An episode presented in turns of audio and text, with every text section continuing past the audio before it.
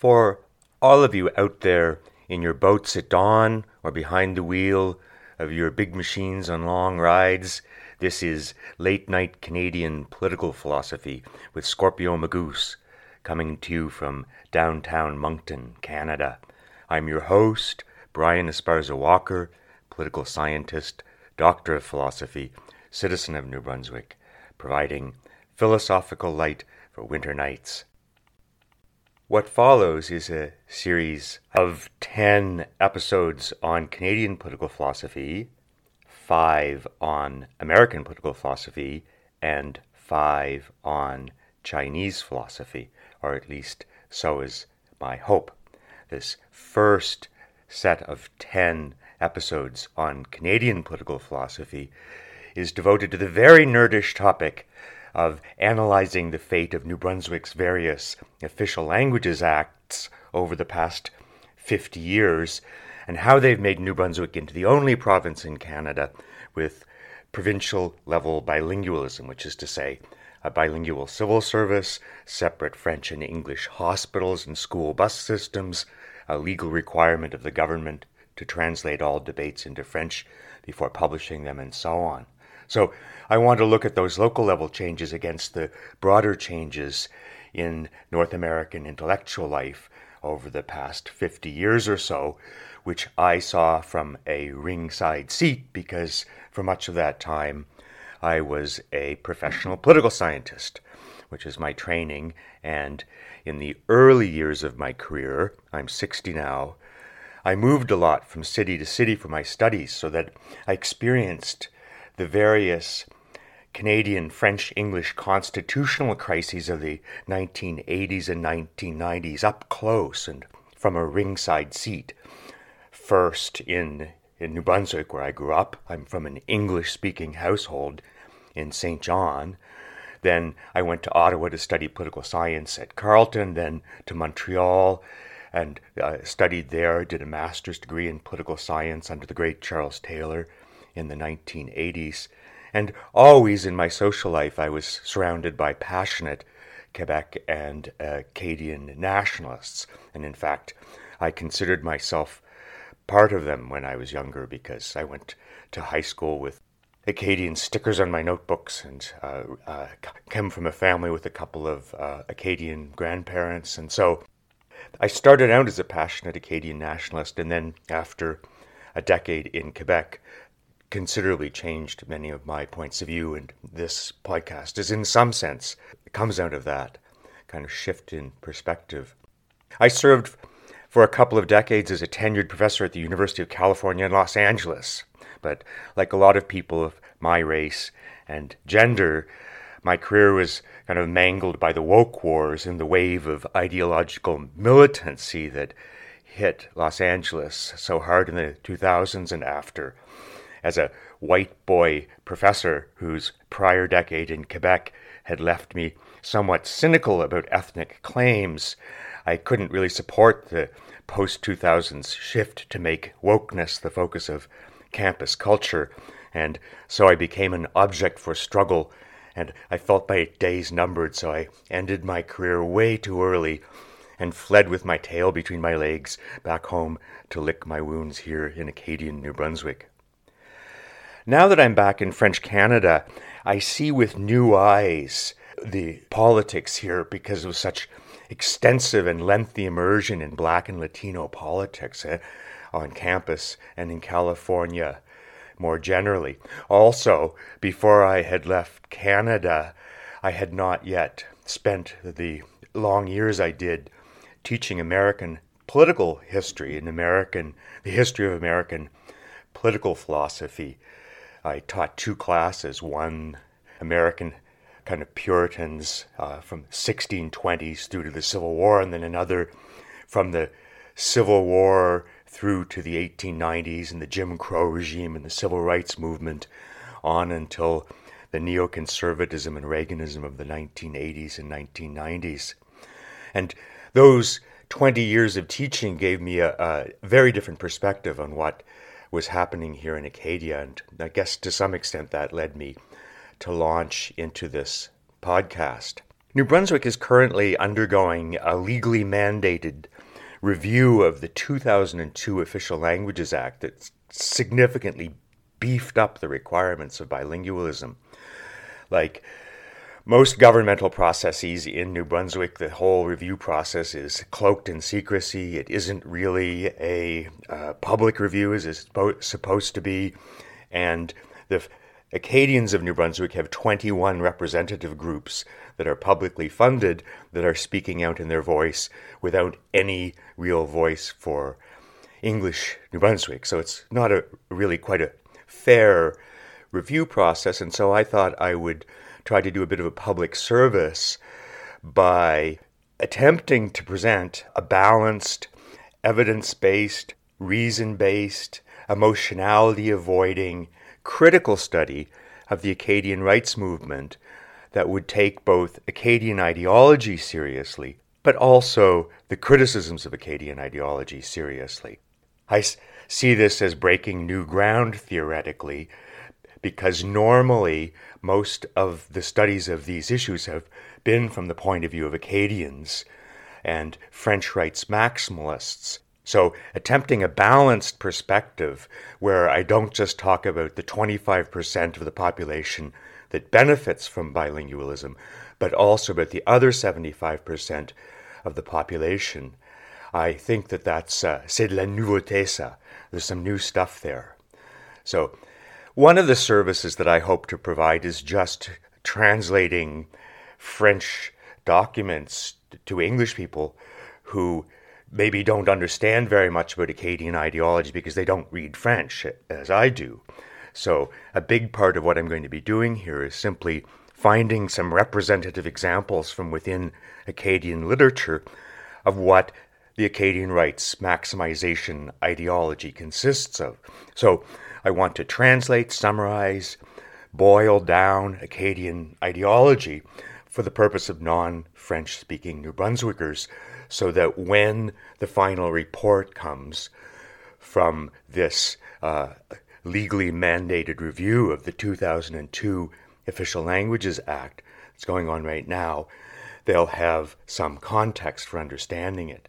So, what I'll be doing over the next 10 episodes is laying out all the main uh, kind of avenues uh, of Acadian discourse, summarizing books such as Michel Roy's L'Acadie perdue or Léon Thériault's La question de pouvoir en Acadie. I'm particularly influenced by the superb Acadian political scientist Donald Savoie at the University of Moncton and his many brilliant books discussing the dissolution of Canada's democratic institutions since the 1980s. So much of what I'll be doing here is just taking Acadian political ideology really seriously. So, for example, in these first few episodes, I'll be talking a lot about social contract, but that's because Acadians talk a lot about social contract. I'll also be talking a lot about the idea of cultural equality, but that's not an idea I've pulled out of thin air. It's a major political value and a major legal value now because it was enshrined as a kind of central New Brunswick goal by the Acadian activist Supreme Court Judge Michel Bastarache, because half of the organizations promoting French rights maximalism in New Brunswick have the word equality in their name.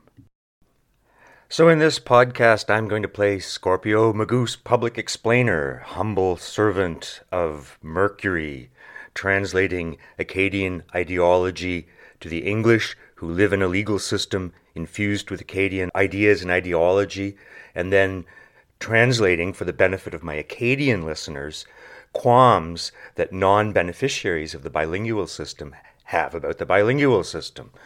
Passing messages, intercultural translation, whatever you want to call it, the goal is to encourage more dialogue, more thinking, a weighing of arguments and of alternatives, and also calling out partisan speciousness and bafflegab. Scorpio Magoose, sad clown witnessing the provincial bilingualism regime, philosophical court jester at the heart of Acadian New Brunswick, self appointed provincial riddler scrambling around, sticking question marks on things that maybe people take for granted a bit too easily. Perhaps the best way to start talking about bilingualism is to survey the mainstream, quote unquote, progressive position on the Acadian cause. And for that, the journalist Graham Fraser's deft and human interest filled book from 2006, Sorry I Don't Speak French, strikes me as a great representative text because it matches point for point the primary arguments I hear in support of official bilingualism from friends and associates who see themselves as progressives. Fraser's book is mostly about the reactions of federal civil servants and workers in the Ottawa and Montreal regions to the advent of federal level bilingualism. In this podcast, I am 100% focused on New Brunswick. Fraser's a great guide, though, to the broader picture. He makes his own sympathies very clear early on. Fraser's book was clearly written as a wake up call for people who haven't yet learned that if English Canadians really want to go on making up a country with French Canadians, that they'd better start paying attention to French demands for equal treatment and for equal presence in the country vis a vis the English.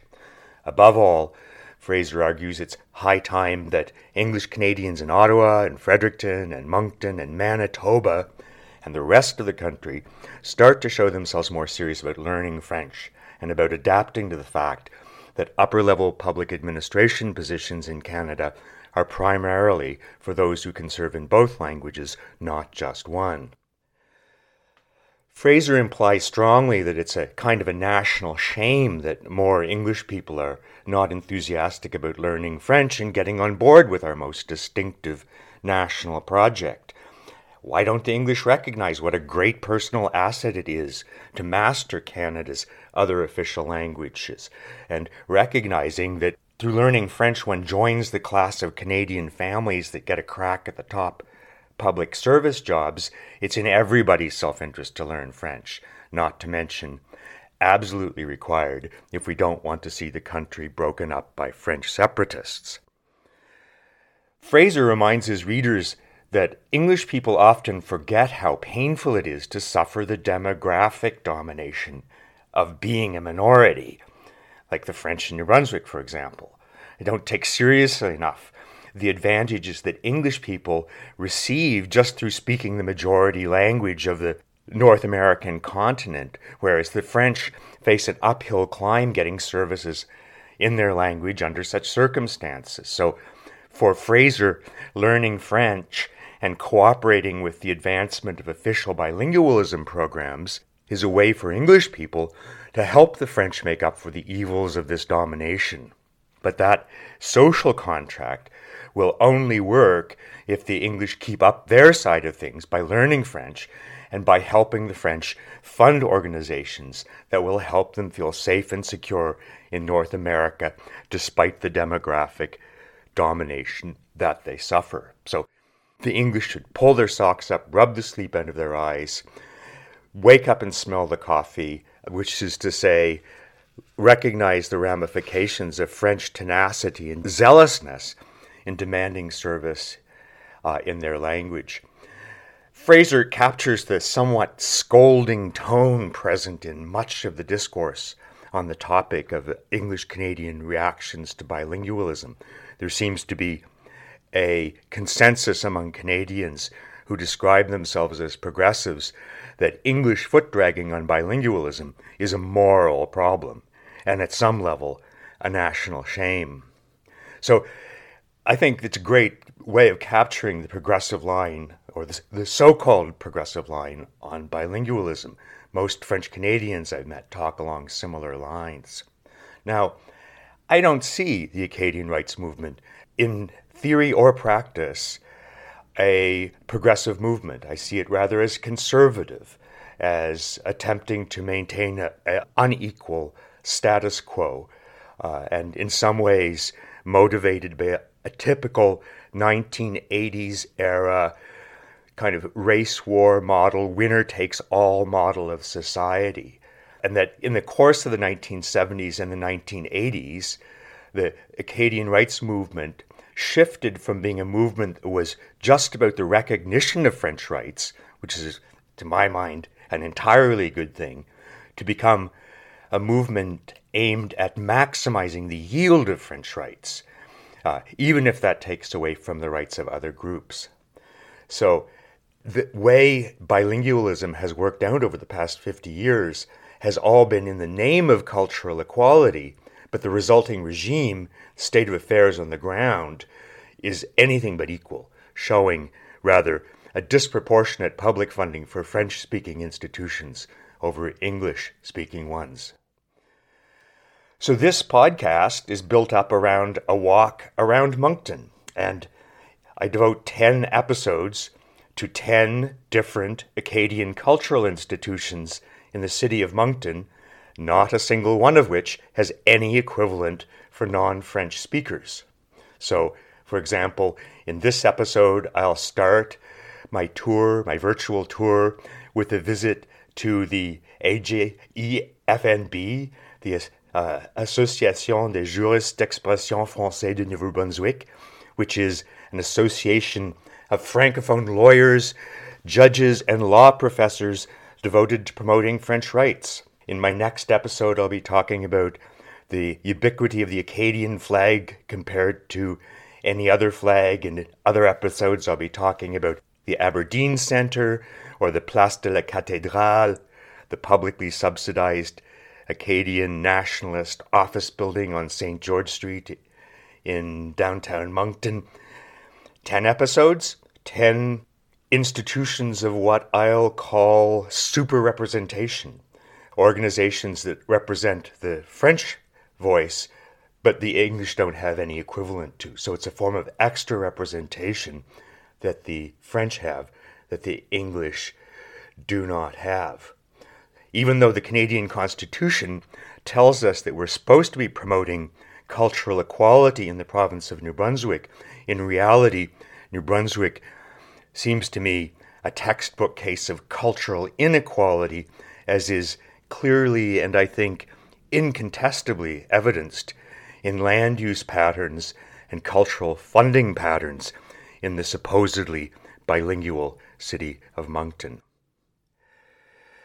It's perhaps worth mentioning that I am aware that my focus on both French English issues and the ideologies of the 1970s uh, and 80s might seem to some to be problematically old fashioned by focusing so much on the French and English when there are so many New Brunswickers now who sp- grew up speaking Punjabi or Tagalog or Putonghua, Mandarin Chinese, and for whom full equality and social mobility in New Brunswick means learning two new languages.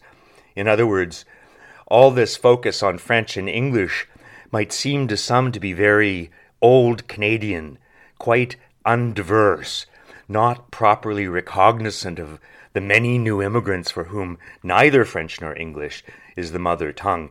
And from their point of view, all this stuff I'm talking about here might seem like old school name calling, squabbling about ancient history, les niaiseries de souche, as you might say in French, kind of stump side squabbling, I guess you'd translate that as.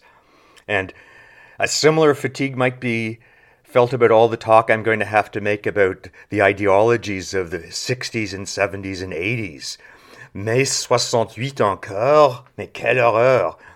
Same thing goes in the United States. Okay, boomer, enough already. Please? We in Canada, though, don't really have the luxury other countries have that allows them to distance themselves from the political ideologies of the 1960s and 1970s, since the ideologies of those decades were the intellectual seedbed of the modern Canadian Constitution, by which I mean the 1983 Constitution, which set up so much of the foundations of the modern New Brunswick regime of official bilingualism for 21st century Canadians, ignoring the 1970s and 1960s would be a way of forgetting the documents and debates out of which the modern Canadian Constitution was formed. And that was all about a French English thing, or a French English indigenous thing, to put it more accurately.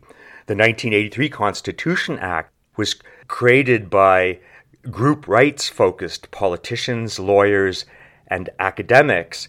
And the law they, the law they produced is focused on particular historical linguistic communities, particularly the French and English, privileging them over all others as objects for public concern. So, just because the policy compromises of the 1960s and 1970s were written into the foundational law of Canada and became forever law, we don't really have an opportunity or a luxury of ignoring them. Once Acadian rights maximization was firmly established in New Brunswick law, any questioning of the policies of official bilingualism in New Brunswick might be construed as an attack on the legal rights of francophones, so that it became no longer legitimate to criticize official language policy after the 1983 Constitution Act, since to do so was to open oneself up to the charge of being racist or hateful, an agent of misinformation who doesn't really understand modern Canadian law. So we, in some sense, are forced to talk about all these things. The proximate cause and occasion for launching this podcast is to answer the call of Cédric Doucet from the Acadian nationalist organization, the Société Nationale des Acadiens de Nouveau-Brunswick, or SNAB. Doucet's been reported a number of times on the CBC as calling out for more English people to speak out about bilingualism. He thinks that quite a lot of French speakers support bilingualism. And I agree that a lot of people who think of themselves as progressives adopt a pro bilingualism a kind of attitude just on principle. And there's also a class in New Brunswick of mostly well off families who've been able to get their children through the province's French immersion program, thus giving them a crack at the top class jobs in the provincial civil service. And those people, too, have a strong interest in preserving the bilingualism regime as it currently stands. Overall, though, I think that those who believe that there's a silent majority out there that supports bilingualism are just not right. And the question I would pose to Snob uh, and Cedric Doucet and other representatives of his kind of position is without a referendum, how do you know that you have consent for your programs rather than just a kind of forced submission, a kind of a cowed submission, especially in a system where Acadians benefit from a vast amount of self representation institutions like SNOB. There's no equivalent to that in English New Brunswick. How can you see, believe that you've not just intimidated the other side into silence and that you're mistaking that for consent. Without an actual referendum on the current bilingualism regime, there's really no way of knowing what the average New Brunswick citizen thinks of the regime. So, in other words, I think consent is a big issue in New Brunswick. Consent and the lack thereof, or at least lack of proof of consent. Now, if there were a referendum on bilingualism in a few years' time, and it was a fair referendum, and it wasn't just Acadians who had representation, self representation organizations, but the English also had them, uh, and the debate went on in, in, under more fair conditions than the current so called review of official bilingualism. And if that came out with a yes on the regime of official bilingualism, that would indeed be a form of consent, but you have nothing like that. As long as the French have 21 publicly funded groups voice, voicing their concerns, and the English are systematically underrepresented, the background conditions are so unfair that the laws, a referendum, and also the current public review process they're not really democratically legitimate in any way. So I'm encouraging French New Brunswickers to take seriously that for their regime to be legitimate and to be at the focus of a social contract, the yes given must be clear and clearly uncoerced. It's in current conditions, it's hard to tell what people think because the voice of French self interest is represented by the equivalent of a hundred piece symphony orchestra and English New Brunswick by a tiny kazoo. Uh, the word, the formulation that the English have been cowed into silence or have been kind of forced to kind of check out because of the power of the Acadian machine might seem a strong formulation, but groups that uh, benefit from a system often don't realize their own power, and groups who benefit from a system learn how to label criticism as hate so that they can shut criticism down. And groups that don't want their advantages questioned have an interest in cultivating and indulging their darker emotions, such as outrage and hysteria so as not to face questioning. We've seen a very uh, plain example of that uh, recently in the Acadian national reaction to the news that a bilingualism skeptic, Kris Allen, was to be named to a provincial panel discussing language laws. Hysteria is the only term strong enough to describe the state of emotional upset one saw in the editorial writers of L'Acadie Nouvelle or Le Moniteur Acadien in the fall of 2002, where French writers talked about a new genocide of the Acadians, a second Grand Dérangement, a second great deportation. Any student of ethnic populism sees this as a classic move where you stir up fear and outrage through uh, exaggerating the existential threats to your people, as Bolsonaro does in Brazil, or Trump in the US, or Netanyahu in Israel. All of them kind of portray an existential threat around every corner. But what does it say about Acadian nationalism that Acadians get so extremely outraged when there is the slightest hint that another group might start to behave as they do. Doesn't the golden rule state us tell us that we shouldn't do things that we wouldn't like other people to do to us? If it's so great to make the promotion of group rights into your sole cultural focus, then why do you react so strongly when other people do the same thing? What does it say about the Acadian social movement if Acadians find it heinous when other groups act like they might behave as they do.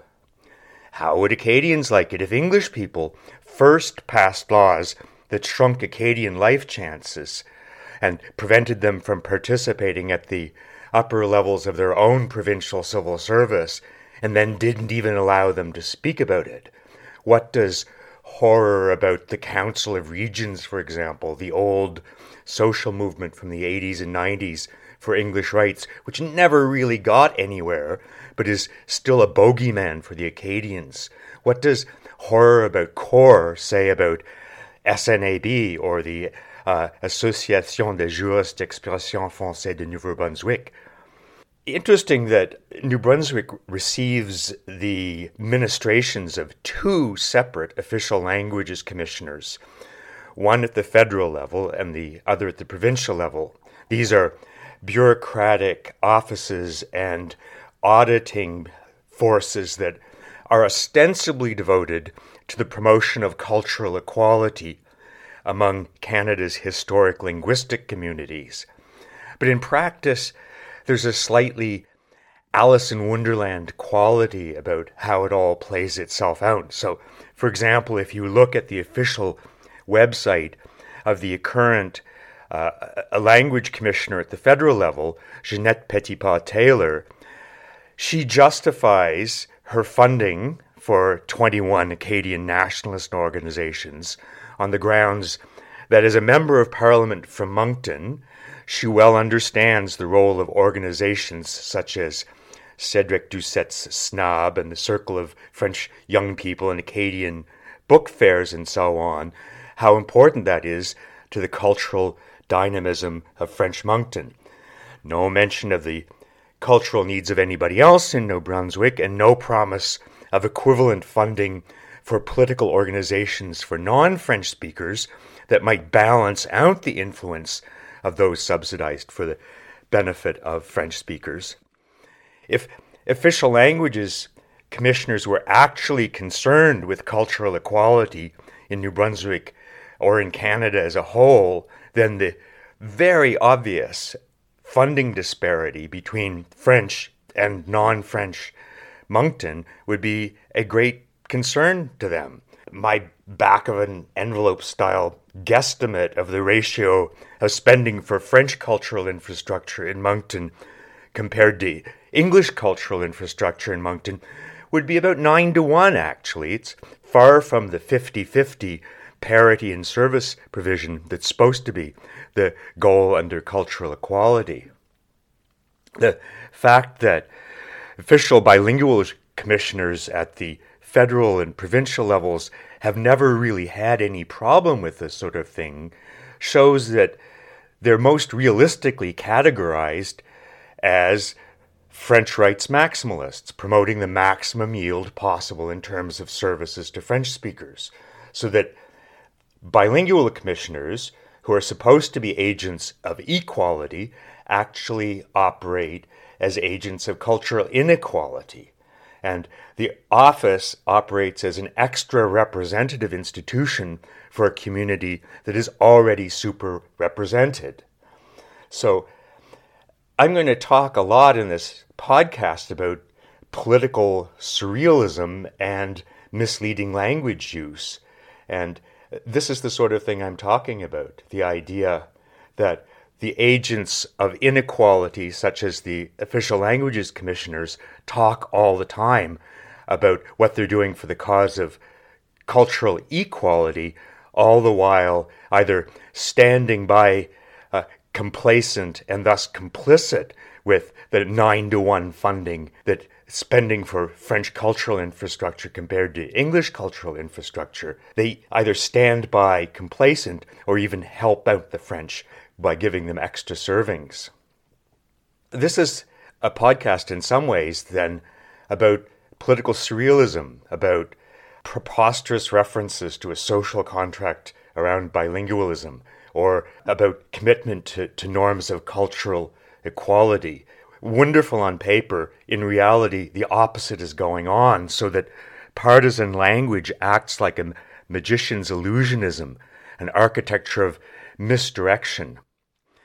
Politicians, and every ideologist is a sort of politician, deceive, not necessarily lie, but they exaggerate things or select so carefully that they create a strange counterfactual reality. Two of the philosophers that I'm going to be looking at most closely in this first series of episodes are uh, both associated with ideas of absurdity and surrealism. Hannah Arendt, in The Origins of Totalitarianism, wrote about the way partisan ideology and racial ideology creates bizarre alternative realities which make no sense, but which people are forced to go along with anyways, so that ordinary people see how strange things are and they kind of check out, go into some kind of internal exile from their own political system. They become cynical and disengaged and, uh, in some sense, disenfranchised. Cedric Doucet and others who think that there's some sort of silent majority in New Brunswick who actually approves of the official bilingualism regime, I think should take that possibility a lot more seriously than they do. If you read a bit in Acadian ideology and in the jurisprudence of Acadian activist judges like Michel Bastarache, it becomes clear that there's a certain logic behind the official languages commissioner as bureaucrat in charge of equalization, superfunding one group and underfunding the other. The justification that Acadians give in self defense when challenged on funding disparities in their favor invariably revolves around talking about shrinking population numbers among Acadians, the shrinking percentage of homes in New Brunswick where French is spoken. The argument is the French in New Brunswick face an uphill climb, and so extra resources are needed to help them out. Just because Acadian population numbers are so low, they need disproportionate amounts of public funding for infrastructure, for self protection, for cultural support, so that giving them extra is like creating balance in the system by boosting up its weak part. To achieve equality, one sometimes has to overcompensate a bit. Again, the English majority should not forget how easy and privileged their life is because they have such large numbers. So, for example, if you read Judge Michel Bastarache's defense of minority rights in his various essays and legal decisions, and in his judgment in the key case, Crown v. Beaulac 1999, this kind of argument is very, very uh, powerful there. But this line of argument seems to me completely misleading because in New Brunswick, French people make up a well organized ethnic subfaction with a lot of amazing infrastructure inherited from the Acadian nationalist priests of the 1880s and the 1890s. French in New Brunswick see themselves bound together as a people with an epic national destiny, whereas the English of New Brunswick aren't really an ethnic group. It's just a language a bunch of different ethnicities speak together. They have no cultural infrastructure whatsoever, no organizations of self representation to speak of. And I think the worry in that kind of system, the system that we actually have, is not that the majority will tyrannize over the minority, but rather that the minority will tyrannize over the majority. By giving an already super represented, ethnically connected, and infrastructurally rich community ever more funding, the past 50 years of super funding for French causes makes an already undemocratic situation even more unfair and unequal. This is why the legal reasoning behind granting Acadians superfunding so as to make up for their minority status is very unconvincing. I think there's actually a deeper reason why uh, Acadians think that cultural inequality in capital expenditure and culture infrastructure funding is all right and just. And that's the idea that Acadia, Acadia forward slash New Brunswick, really belongs to Acadians and Aboriginal peoples, whereas everybody else is settled here as part of the English agenda to suppress the presence of the French in North America. The Acadians see themselves and the Micmac and the Wolastoqey as the first families of New Brunswick, with everyone else as settlers, and as descendants of the first family, the Indigenous and the Acadians deserve extra privileges and extra representational infrastructure. I think this accounts for the somewhat extraordinary local obsession with genealogy and even more bizarrely with heraldry and crests and shields and coats of arms and things. I'll discuss in a later episode how frequently I'm told that my Acadian grandfather, Gérard Pinault, could not have been a real Acadian because Pinault is not a real Acadian name like Cormier or Leblanc or Doucet or Petitpas. I think the reason genealogy is so important is that a membership in the ethnic community made up of Acadians allows one to consider self oneself among the real owners of the land as a real Acadian living in Acadia, whereas the English here are just the descendants of the English exploiters who tried to get the Acadians out. This might be the, the point to uh, emphasize that I understand all of this very well because I used to uh, look at the world that way myself. Uh, I have in front of me on the desk as I speak my high school notebook, and I'm a bit of a pack rat, I'll admit. Uh, on the back of it, I have a little rectangular Acadian flag stuck on with its bleu blanc rouge colors, blue, white, and red, like the French tricolore, though with the addition in the upper left hand corner of a little yellow star.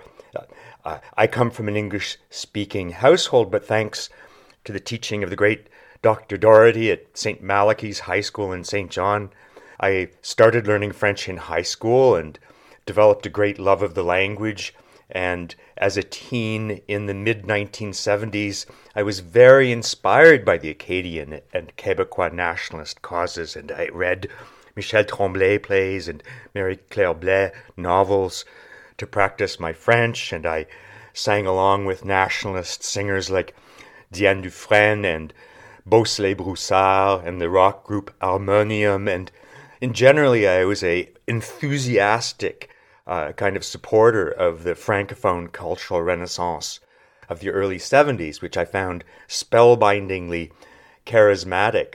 Part of that's because I have two Acadian grandparents and I kind of wanted to own that, but partly it's also just because I very quickly came to love French culture and uh, have read uh, enormous numbers of French novels and French poetry in the years since. I'm stressing both my Acadian background and my Francophilia because I think that uh, it's often uh, uh, anyone who criticizes bilingualism in New Brunswick is often dismissed as being uh, someone who hates the French, that it's a form of racism. I find that very unfair, but I think it's nonetheless prudent for me to stress the fact that much of what I'm going to be doing in this podcast is using French writers from France, such as Jean Jacques Rousseau or Albert Camus, to talk about things that are going on in New Brunswick. That isn't as far fetched as you might think at first. The Acadian flag, the French tricolor, the blue, white, red flag, is came to be the French flag in the French Revolution, and it was seen as representing the spirit of civic equality that Jean Jacques Rousseau had been calling for. The French Revolution, as most people know, was very much inspired by Rousseau's writing. And that's one of the enormous ironies of New Brunswick politics, which is that what is flown in France as a democratic and republican flag that's all about all the taxpayers of France being in one big community where they're all exactly the same and treated by the law in exactly the same way. Flying the French flag in New Brunswick has pretty much the opposite effect because what you're saying is that your real brothers and sisters are not your fellow taxpayers in New Brunswick who are kind of paying for your your bilingual services, your real civic brothers and sisters are other French people in Montreal or Lille or Senegal or Algeria or wherever. The social contract flag is flown in New Brunswick as a flag of ethnic communitarianism and ethnic factionalism things that real social contract thinkers have always found completely abhorrent. So, the way people in New Brunswick talk about social contract makes it clear that they've either never understood properly what a social contract really requires in practice, or they've understood it and they pretend they don't and just use the word because it serves a useful purpose in ideological warfare because you can say there's a social contract around bilingualism. And how dare you break it? Some think that there is a social contract in New Brunswick because the Acadians back in the 1970s and 1980s were threatening to separate uh, or seek annexation to an independentist Quebec, and they stood down from that uh, and they didn't go through with that. And uh, the payback for that is that English New Brunswickers sign on to a social contract on bilingualism. It's a kind of their part of the bargain. But signing a contract with people because they threaten to go to war with you otherwise, a kind of a secession movement is a type of civil war, that's not a social contract. Uh, it's a kind of a contract, but it has nothing at all to do with the kind of social contract of mutual aid that Jean Jacques Rousseau and other social contract thinkers were talking about. A social contract creates a community where everybody looks out for everybody else and thinks in terms of their mutual and common well being. The two solitudes model of New Brunswick bilingualism is not anything like that at all. It's a contract. If the Mongols uh, threaten to sack your village if you don't pay them yearly tribute, the, the resulting contract with them is not a social contract because it's still basically warlike in that it tries to squeeze maximum profit out of an inherent power advantage. More or less the exact opposite of what Jean Jacques Rousseau, the founder of social contract theory, meant by the idea. So, this podcast then uses French political theory from France to correct French political thinking in New Brunswick, using the democratic, small r, Republican social contract theory of Jean Jacques Rousseau to call out and complain about the neo aristocratic and anti Republican tendencies of the operation of the New Brunswick Official Languages Act over the past 50 years. Moi, je suis calé dans la grande tradition philosophique rationaliste de France et de Genève, Stendhal, Montaigne, de Tocqueville, Montesquieu, Michel Foucault, Pierre Hadot, etc. But I'm very much grounded in the French philosophical realist tradition. Blaise Pascal, Stendhal, de Tocqueville is one of my great heroes. Michel Foucault is one of my great heroes.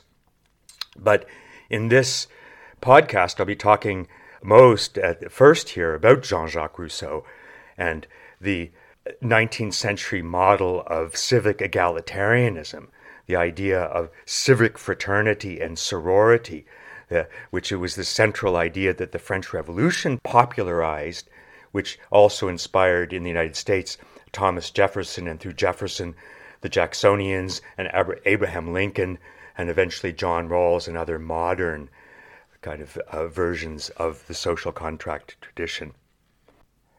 Let me start my little tour of the institutions of Acadian super representation and super funding in New Brunswick by uh, talking a little bit about uh, my recent attendance as a protester at a meeting in the basement of the University of Moncton Law School of the Association of French speaking Jurists of New Brunswick, the Association des Juristes d'Expression Français de Nouveau-Brunswick, a group of law school professors, law students, past and future judges, all dedicated to the promotion of French rights in New Brunswick.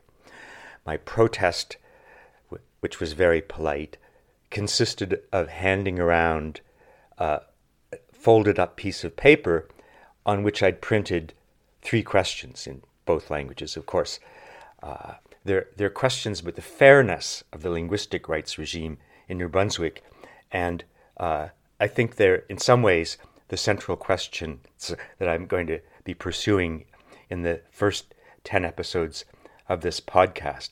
First question How are organizations, such as an association of Francophone jurists, compatible with the right of non Acadians to be tried before politically independent judges and before impartial tribunals? Second question Where is the equivalent to this organization for non Acadians? Where is a group rights promoting legal association for English people in New Brunswick? If such an equivalent to this association does not exist, then how is that state of affairs compatible with the norm of cultural equality and governmental promotion of equal flourishing for the two communities, the value in the name of which Acadians have been fighting for the past 50 years. In other words, is cultural equality as a public norm in New Brunswick meant only to benefit the Acadian community, or can other communities in New Brunswick call upon this public norm of cultural equality? And finally, the third question associations such as the Association of French speaking Jurists and many others like it give Acadians in New Brunswick super representation, heavily subsidized from public monies. In New Brunswick, only Indigenous people and Acadians get this sort of super representation. But how is that state of affairs compatible with the basic democratic principle of no taxation without representation? Aren't everybody else in New Brunswick, all the other people in New Brunswick, systematically underrepresented? And isn't an association like the Association of French speaking Jurists best seen as having created a kind of aristocracy because French speakers in New Brunswick have an aristocracy level of uh, funding and super representation at the expense of everybody else in the ostensibly democratic New Brunswick civic body.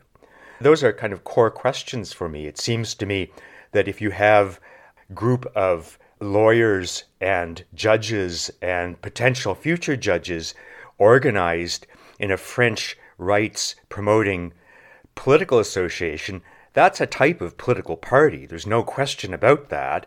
And yet, the, we're supposed to have a right to a politically independent judiciary.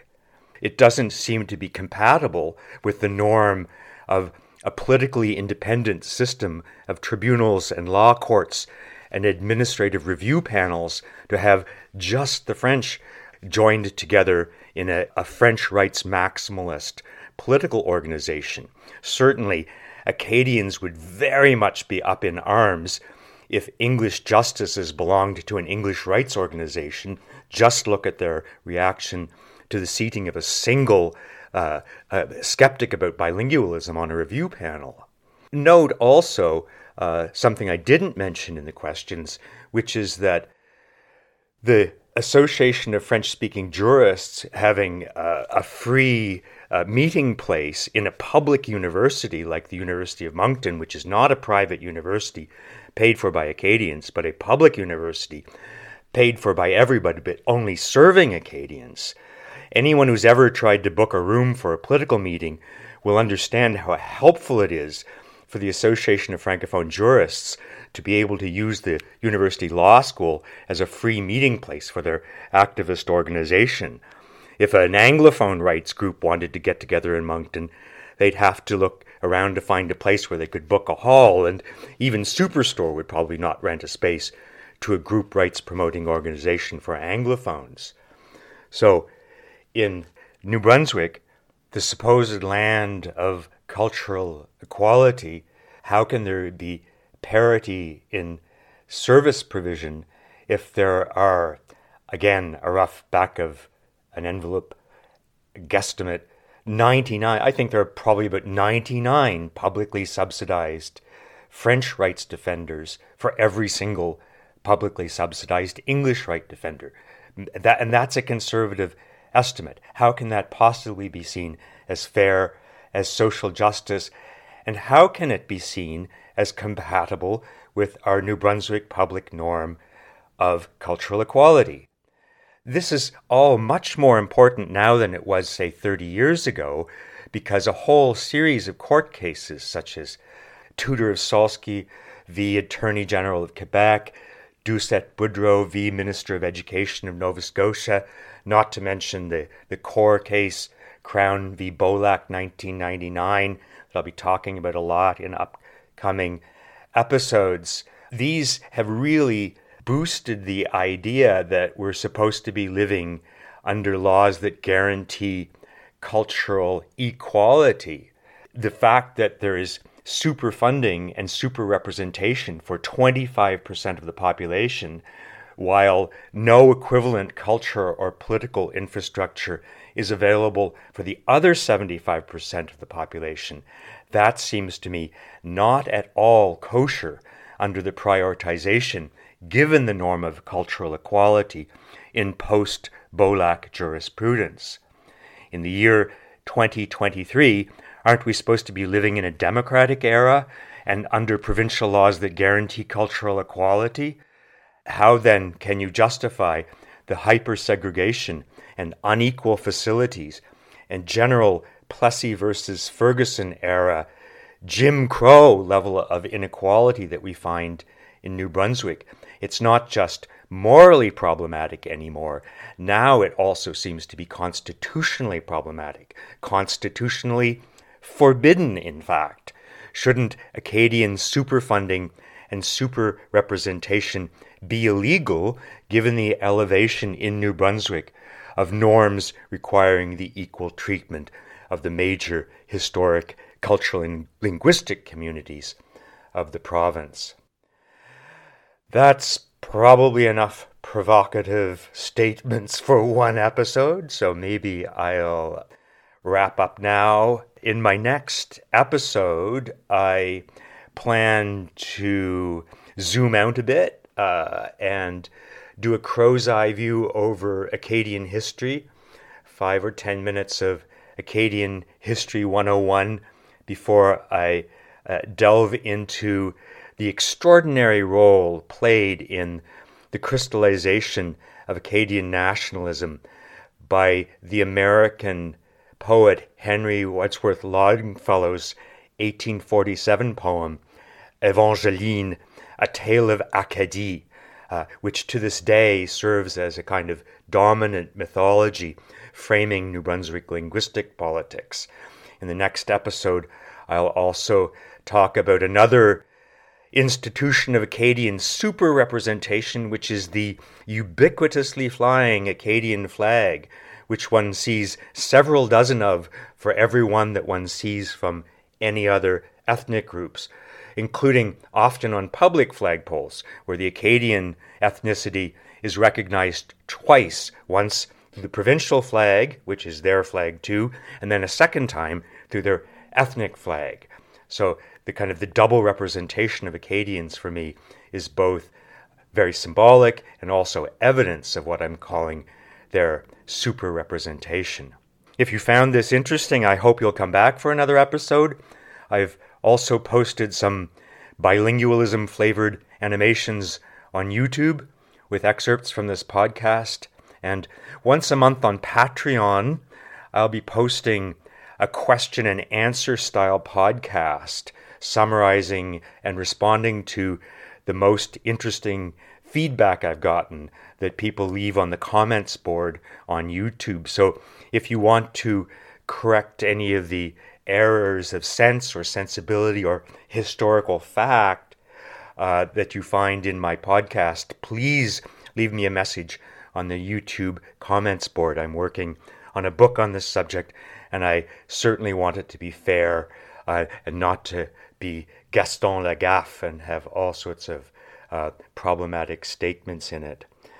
So, thanks for checking in. I've been your host, Brian Esparza Walker, and I hope you'll come back to join me again for another helping of tasty mind snacks from the philosophical steam tables and tidy intellectual cupboards of late night Canadian political philosophy with Scorpio Magoose.